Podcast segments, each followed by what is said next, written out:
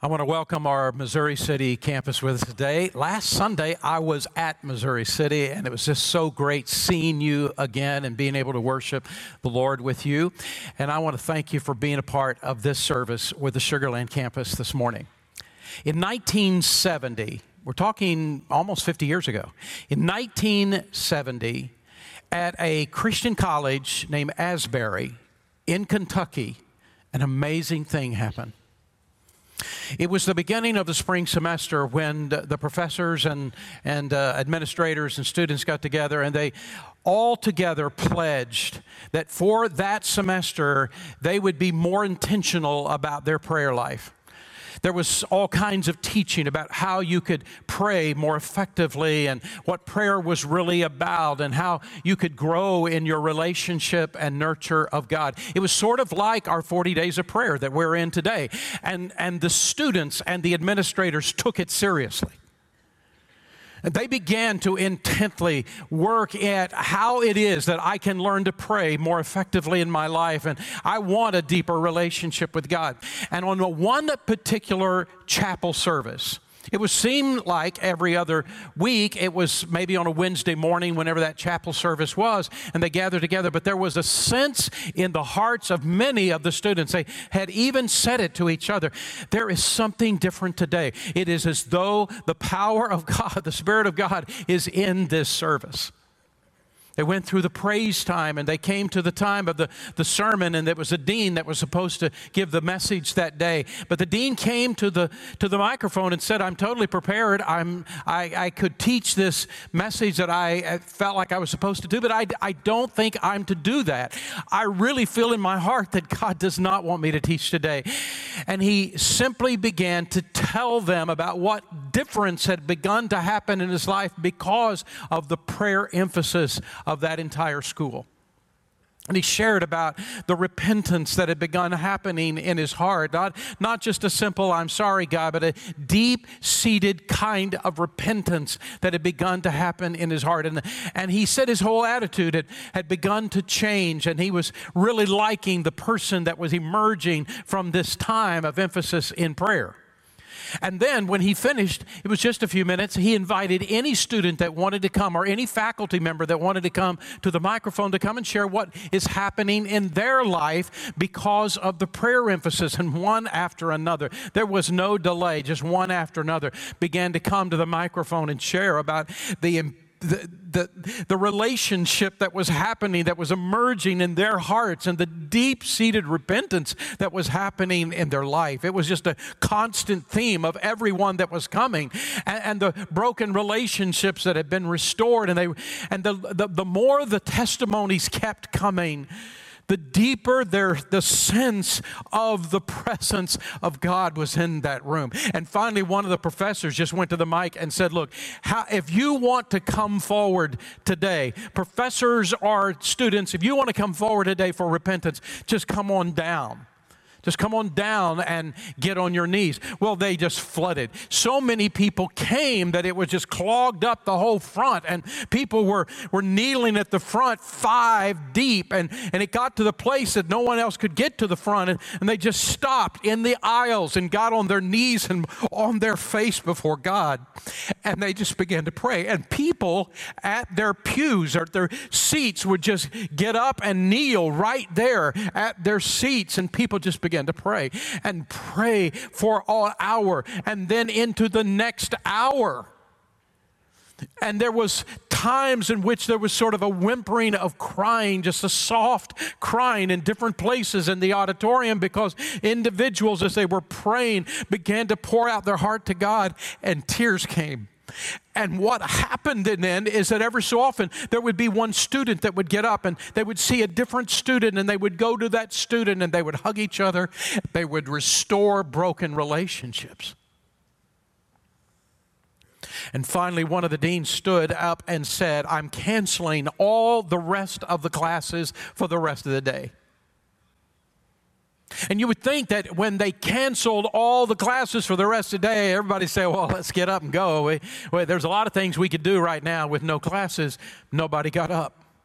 They just kept praying and praying an hour after hour. And in fact, that prayer meeting, and I'm not exaggerating, that prayer meeting lasted 185 hours. Almost eight days long, that prayer meeting kept going at Asbury College in that worship center. In fact, people would come and they would pray for a couple of hours. They would leave and they would go have a meal and they'd come back and pray again. And they, they would go back and go to bed and they'd come back. And for almost eight days, continual prayer was happening and brokenness and, and rest- restoration of relationships was happening across that campus. It was absolutely amazing. Revival was touching everyone the, the students and the, the faculty and the deans and the employees, and it began to splash out into the churches that were there in that town, and revival began to break out in those churches. And then there were a group of students that were from Anderson, Indiana, and they decided, let's get in our cars, let's go home. There's no classes. Let's get in our car and go home and tell our parents what happened and tell our pastors what happened. And they went and they shared what had taken place in their life. And, and the pastors got together. They started praying and they started inviting members of their church to get together and telling the story of Asbury. And, and revival broke out in Anderson, Indiana. And for 50 straight nights, 50 straight nights, they were meeting in their churches and thousands of people were gathering and there were praying and they were praising and they were preaching, and hundreds of people came to know Christ as Savior. And then, by the end of May of 1970, the students of Asbury College had organized themselves into 2,000 witnessing teams. 2,000 witnessing teams. And when summer came and now they were free, they took off to every college, university, and summer school that they could find to other churches. And by the end of the summer of 1970, 130 colleges, seminaries, and Bible schools had been spiritually impacted with revival. All of this started how? Was not some organization. It wasn't some, here's how we're going to put all this together. It was none of that. They dared not touch what only God can touch. It is because they overcame the obstacles that stop revival. The key to spiritual renewal is getting past the obstacles of sin and doubt and broken relationships. Once you get past the obstacles of sin in your life and my life, once we get past the obstacles of sin and doubt toward God and broken relationships, an amazing thing begins to happen in our life. And this is what Pastor Tim Homer preached on last Sunday, and he did for a reason because we know this is the key, this is the moment moment of truth. Instead of coming and listening to a sermon, Instead, grab hold of the principles and say, I've got to in- put this in my life. I've got to enact this in my life. This is the key. And the key to coming to a place of spiritual renewal in all of our lives is to come to a place in which we overcome the obstacles of the sin in our life. And I don't mean just saying, Oh God, I am sorry. I mean coming to the place of sheer brokenness and, and, and humility before God and letting Him break that sin that chains us.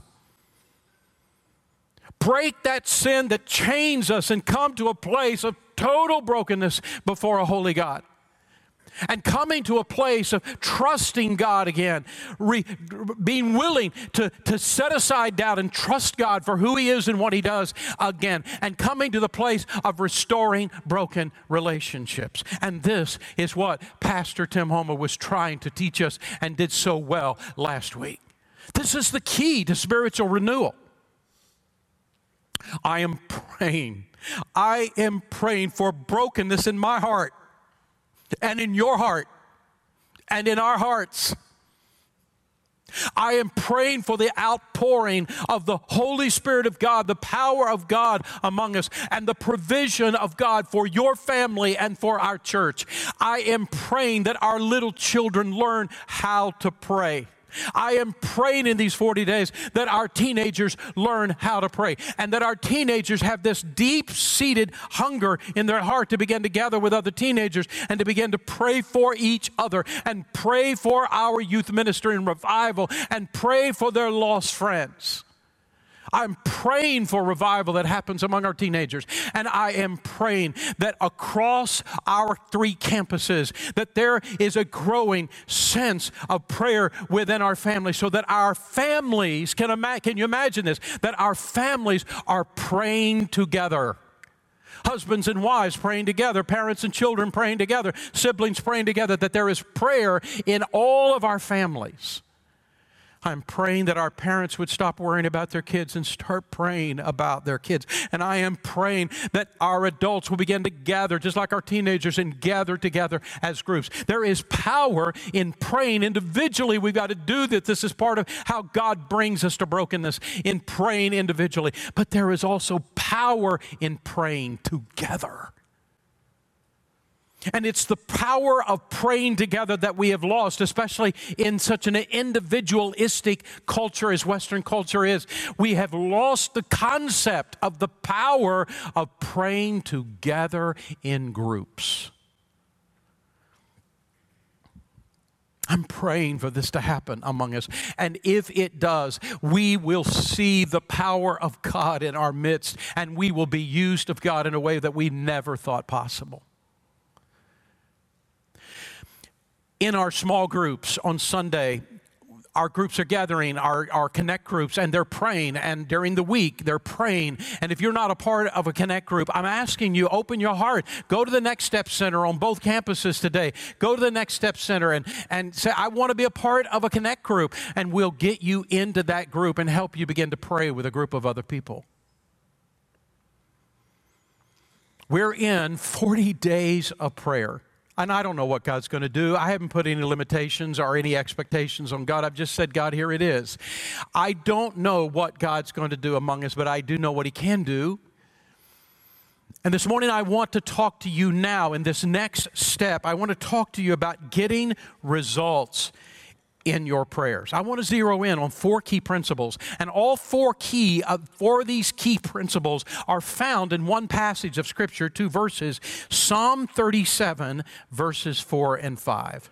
Psalm 37, verses 4 and 5. These two verses have four key principles. And I listen, don't just, I want you to take notes, but don't just take notes for the sake of then take, going home and stuffing it somewhere. I'm asking you to open your heart and say, God, would you begin to build this into my life? And so notice what he says in Psalm chapter 37, 4 and 5. Delight yourself also in the Lord, and he will give you the desires of your heart. Commit your way to the Lord. Trust also in Him, and He shall bring it to pass. These two verses are going to coach us in how we can get past this n- not anything happening in our prayer life to something great happening in our prayer life. So give it the opportunity to be the coach today. And the first principle is this idea praying for results starts by praying with passion. So notice how he puts it in verse 4 Delight yourself in the Lord, and he will give you the desires, the desires of your heart. That word desires is a word in the Hebrew and, by the way, in the Greek that means something that you crave and you seek with passion. It's the word passion that he's actually using, not desires. We can have in English uh, very uh, small desires and great desires, but he is using the word that means deep seated passion. It's exactly the word Jesus was using in Matthew chapter 11, verse 24, when he said, Therefore I say unto you, what things you desire what things you are deeply passionate about. He's talking about passion. When you pray, believe that you receive them and you will have them. God is not talking about some whims that we pray about today and we don't even remember what we prayed about tomorrow. He's not talking about the whims that comes and goes in our life. He is talking about deep-seated passion. Those of you who have been parents of small children know exactly. You got, you've had an opportunity to see it really demonstrated, played out in front of you. When children, you're trying to think of what am I going to get my kids or my grandkids for Christmas or for birthday, and you ask them the question, most of the time they'll give you an answer of what they just heard about. I mean, Matthew and Jonathan, when they were growing up as little kids, they would, it was whatever commercial they just saw of whatever toy on the cartoon channel they would turn to me and say, Daddy, I have always, all my life, wanted that toy. I, the, I, the, I've got to have that toy. I mean, they'd say it over and over, and then they would switch it about five minutes later or 15, 20 minutes later. But the next day, they couldn't remember what the toy was. But all their life, they had wanted it somehow. I don't know. But every so often, what would happen in their lives is that they would that something would grab hold, and they and they and they would they would grab it, and they they want this. This is what I really do want, and it's day after day and week after week, and we knew what to get them. It had become a passion in their heart. Uh, our family got the opportunity to see that played out in front of us just this last week because our youngest grandson, Jack Mark, just turned four years old. I can hardly believe it. That little baby is now four, and he turned four years old. And did you know that not one of us, the grand, two sets of grandparents and parents and all, that, nobody communicated with each other? What, what do you think we you ought to get or we ought to get for, for little Jack Mark? Nobody even had to. And when we all came together and, and, and all the presents were given, it was all the same kinds of presents, same theme of presents, none of them duplicated, but the same theme. It was all about Paw Patrol. Paw Patrol. His whole life is now circled around Paw Patrol, the, the, the Paw Patrol uh, cartoons and, the, and, and all the Paw Patrol stuff. And I'm telling you, that boy got Paw Patrolled on his birthday. He got everything you could imagine. And I was responsible for Kathy and my present. I, I take care of the boys' presents because I went to the store and I looked through all the Paw Patrol stuff and which Paw Patrol thing would I most like to play with? This is how I always buy everything. Look, I am not all business. I am not all serious. I play. I get down on the floor. I play with my grandkids i played with my boys and we play man and we i got him the thing that i'm thinking is going to be the most fun thing i could ever play with with Paw patrol So passion we tapped into the passion and God is saying, I want you to do the very same thing. In Matthew chapter 7, verse 7 and 8, he says, Ask and it'll be given to you. Seek and you shall find. Knock and the door shall be open to you. For everyone who asks receives, and he who seeks finds, and to him who knocks, the door will be open. Now, two things I want you to grab hold about in this passage. First of all, the you, every time he says you or he implies you, it is in plural. He is talking about his disciples gathering together and asking together. And gathering together and seeking together and knocking together. He is talking about them coming together. But the second thing that you'll notice in the passage is that all the verbs are in the imperative form, and that the imperative means keep on. In other words, he said, keep on asking. Keep on asking, keep on seeking, keep on knocking. This is not a whim. This is the passion of your heart. You can't even stop. I just keep asking. Every time I pray, I ask, I ask, I ask, I ask, I ask, I ask, I ask, I ask. How many times do we need to keep praying until He tells us one way or another? We keep on asking, we keep on seeking, he, we keep on knocking, and we do not stop. As groups, as individuals, it is the passion of our heart. God taps into the passion of our heart. God answers passions. That's the first thing that we see in the passage. The second thing we see is that praying for results requires that I focus on what, not how. This is going to take some thinking here. You're going to have to stay with me on this. This is critical for your prayer life. He requires us to focus on what, not how. Notice how he puts it in Psalm 37, verse 4 and 5. Delight yourself in the Lord, and he'll give you the desires of your heart. Commit your way to the Lord, trust also in him, and he, he shall. I circle the two words he shall. He shall bring it to pass. Notice, he will give it to you. He will bring it to pass. You cannot bring it to pass. You cannot do a miracle. We together cannot do a miracle. I know people use the word miracle now so loosely that, oh, let's work together and we together will create a miracle. No, we can't.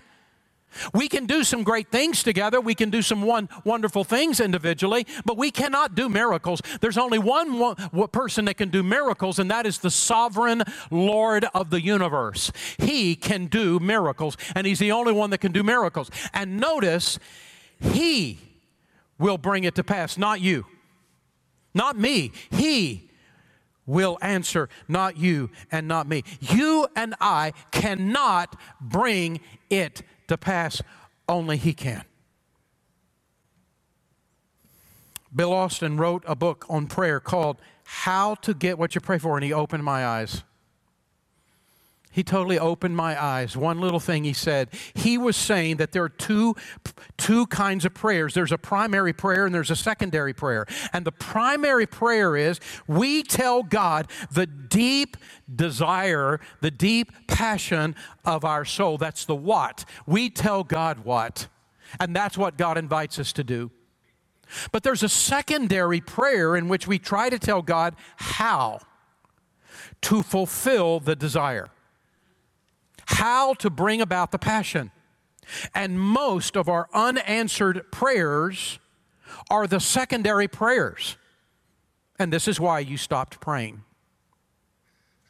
This is why you stopped praying.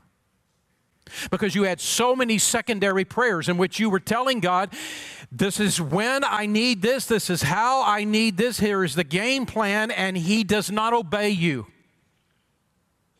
And he did not do it. And there we go. I, I, prayed, I did my very best, and God didn't come through. And I'm going to tell you something. I'm just not going to keep praying. It's just a waste of my time. And this is why you stop praying. Because it was secondary prayers in which you were telling God how and when you need this to be done, and that deadline passed and the way passed and God didn't do a blooming thing and okay, this is just what I that's what I thought.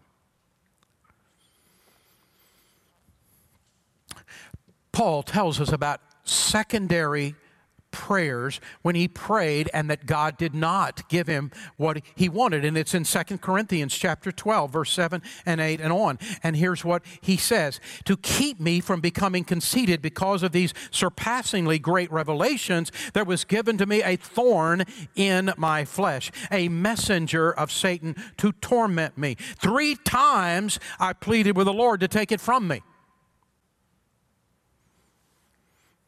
And three times God said no. This is the Apostle Paul for crying out loud. And three times I went to God and said, Oh God, I cannot handle the pain of this thorn in the flesh. I cannot deal with this. It is too hurtful. It's, it's too difficult. I can't do it. Get rid of this thorn in the flesh. And all three times God said, No. Now, Paul had a primary prayer, and the primary prayer was God, use me. Use me so powerfully that there is no explanation for what you're doing in my life, but the hand of the Lord hath done this thing. Oh God, use me far beyond what I could have ever dreamt to be used. Oh God, I want you to be the core of my life and I want to make a difference. Oh God, I want my life to make a difference. But a secondary prayer, God, while you're doing that, I got this thorn in the flesh and I need you to get rid of this thorn in the flesh in my life. And three times he prayed, and three times God said, No. Why? Because God wanted to use that thorn in the flesh so that Paul would rely on God instead of himself. So, what is your thorn in the flesh? Because I promise you, you got one, or two, or ten. What is the thorn in the flesh? And you've gone to God and, oh God, would you please get rid of this? And I got a time for you to get done and how you get done with it. And, and God says, no, I don't take orders from you.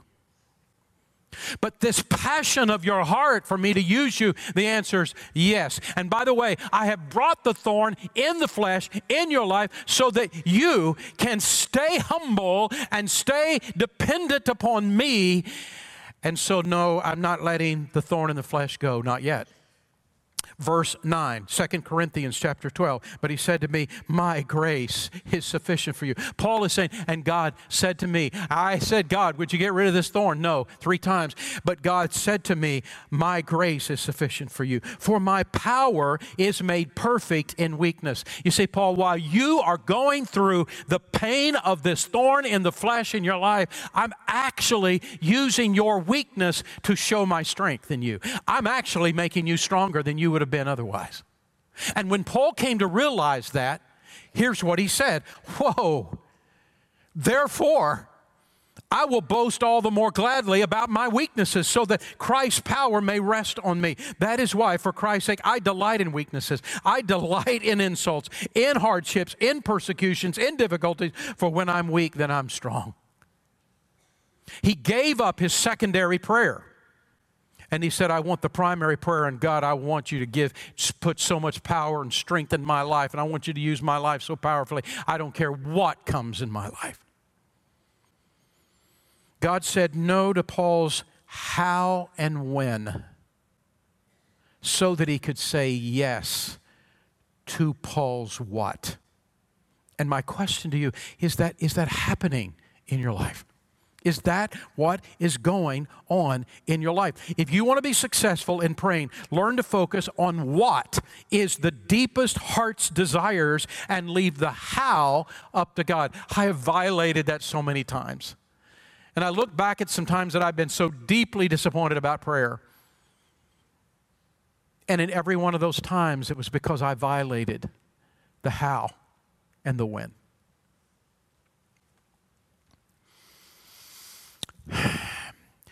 So, why doesn't God do how we want Him to do in answering our prayers? Why? Because, first of all, God has a better perspective than we do. We have a very limited perspective. We can see this little sliver of time we call now, but God sees the whole picture.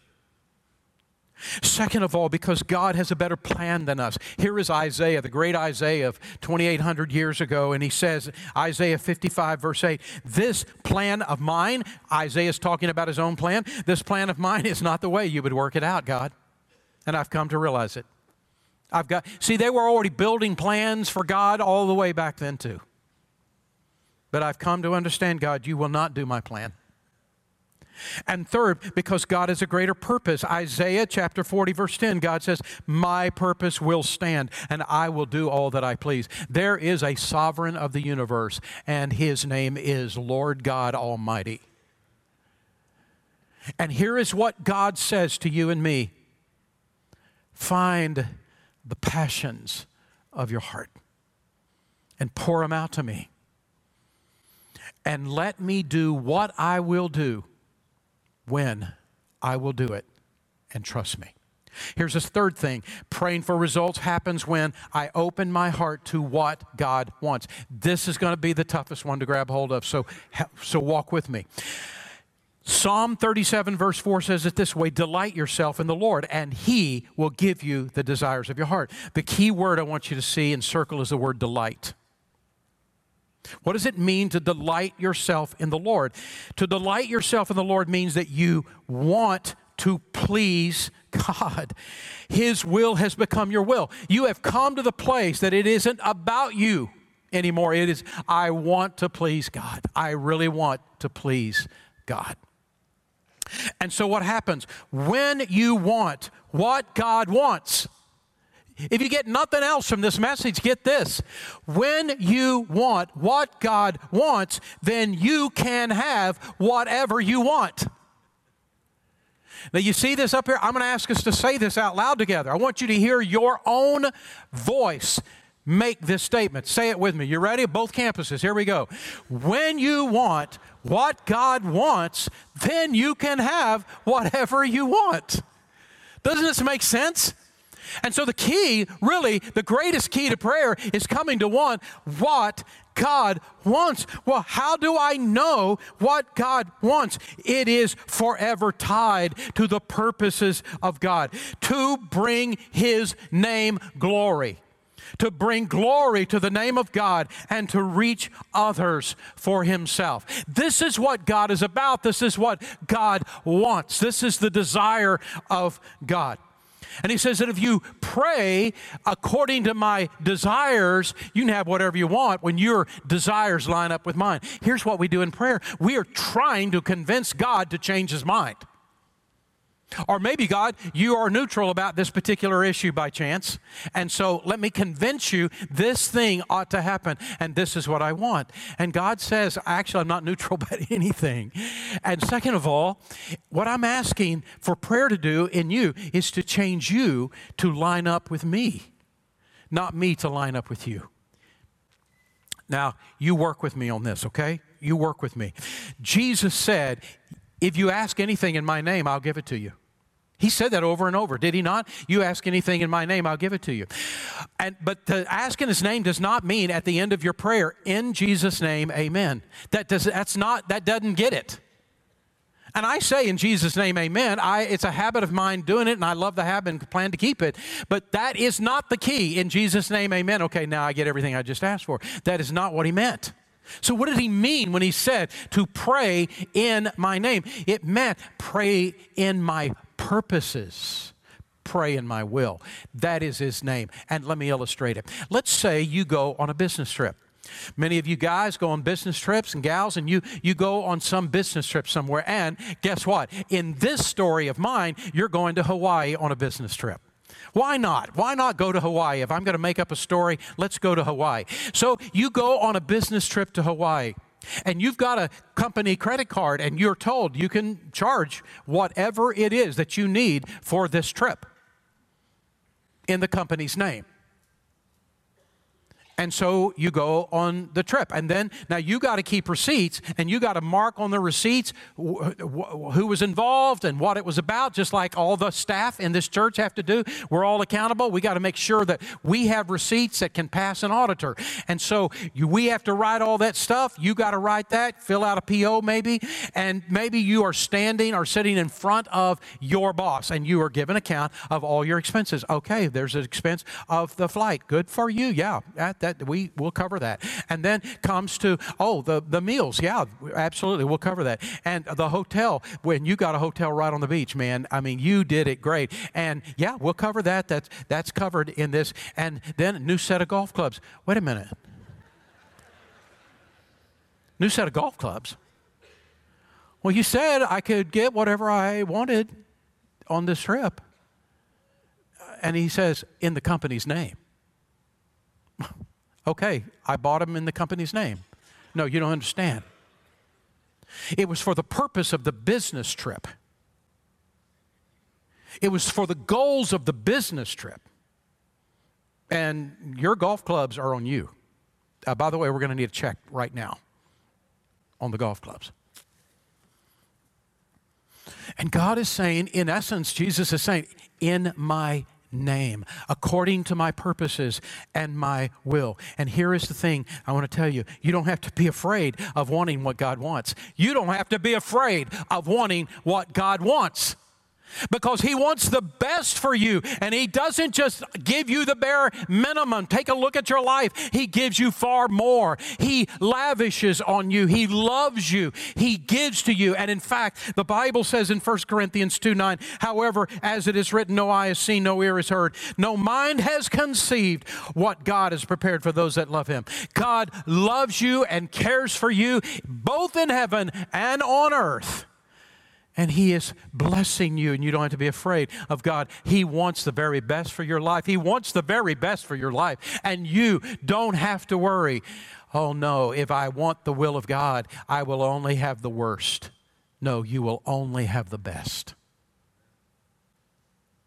Learning how to come to God with an open heart. God, this is, this is the passion that I have in my heart, but God, I'm, I'm inviting you to change this. I'm inv- I want to come in line with your with your passion, with your will, because it's better than mine. You will take, you will take my passion and you will, you will square root it to what, who knows how much. You will do far more in my life than I ever dreamed. I want your will. So, God, this is this passion of my heart. I bring it to you. Now, Father, would you take it far beyond whatever imagined?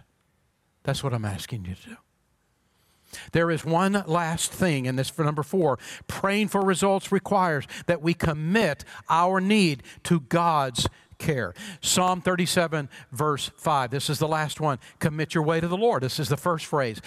Trust in the Lord, and He will bring it to pass. Commit your way to the Lord. Trust in the Lord, and He'll bring it to pass. What does it mean to commit your way to the Lord? It means that I hand it completely over to God. I take this passion that, that I have now gone to God, and God, I'm not asking to try to change your mind. I'm asking you to update mine and to, to make mine even better. And God, this is the passion that I'm bringing to you and to completely, by the way, there are times in which I cannot get under, an understanding of the passion of God for my passion. You see what I'm saying? Hey, I want it to be even greater in what God wants. And there are times in which I just ask the Holy Spirit to pray on my behalf. This is Romans chapter 8. He says there are times in which we do not know how to pray. And so we have an intercessor, the Holy Spirit, who prays for us in words that we do not understand because he knows the will of God. Look it up in, in Romans chapter 8. And there are times in which we don't know, God, I don't know how you want to take this to the next level. And so, Holy Spirit, would you pray for me on my behalf? I want the will of God. Now, number four is this you come to the place then to completely hand it over to God. I completely hand my path over to God. I trust Him. I let it go. I trust Him. You really haven't done this, have you? Let me just change the word. We really haven't done this, have we? Because there are times in which, no, I don't want to do this because I'm afraid God will mess it up. I don't want to hand this over. I'm afraid He'll mess it up.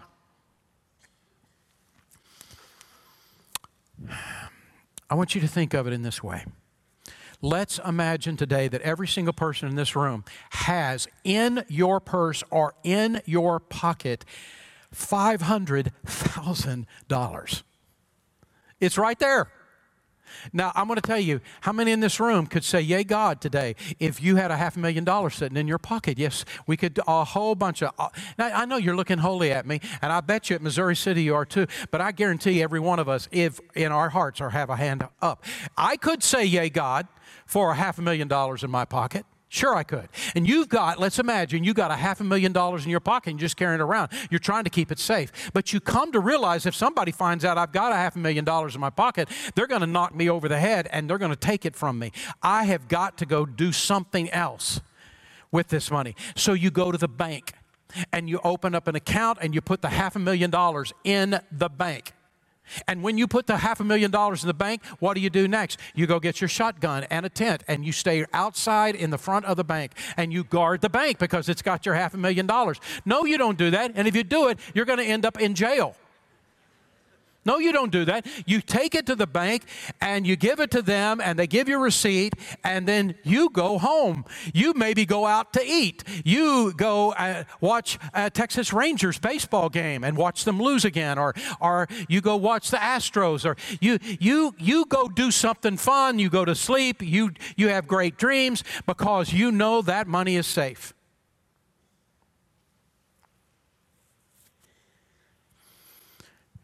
And if we ever can come to the place to do the same thing with God that we do with the bank,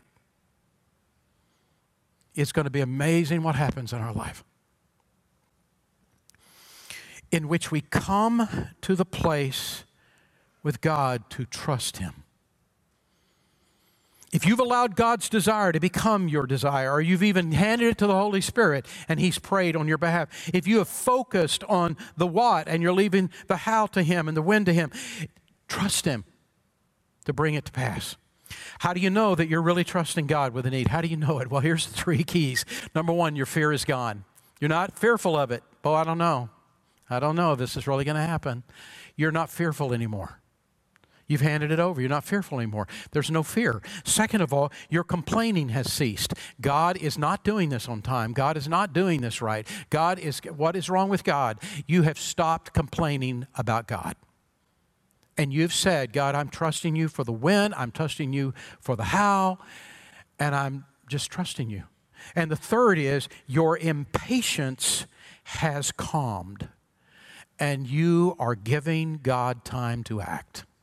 And if these three things are happening in your life, you really have committed your way to the Lord.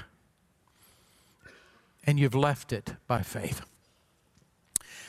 It is impossible to trust God to act in our life and reject Him at the same time. And if you have not given your heart to Jesus, you need to do it today. I've, you, we usually have two invitations, but I've preached longer today than I should have, and I, and I don't have time for two invitations, but I do have time for one. And the one is if there is a sense in your heart, I need to know this God, I need to know Jesus as my Savior, or I'm visiting this church and I want to be a member of Sugar Creek, or I just want someone to pray with me and for me, go in just a few minutes to the Next Step Center. We've got ministers galore in there, and we will help you and we'll pray with you and we will attend to your need. Give us the opportunity at the Next Step Center. Let's pray together. Father, we love you. We care for you. We want your heart. We want to learn how to pray. We want to finally learn how to pray in a way that gets results. So, Father, take these words that have been spoken and the truths that have been delivered, and may this be more than just another sermon we checked off. May this become life changing in our lives, we pray in Jesus' name. Amen.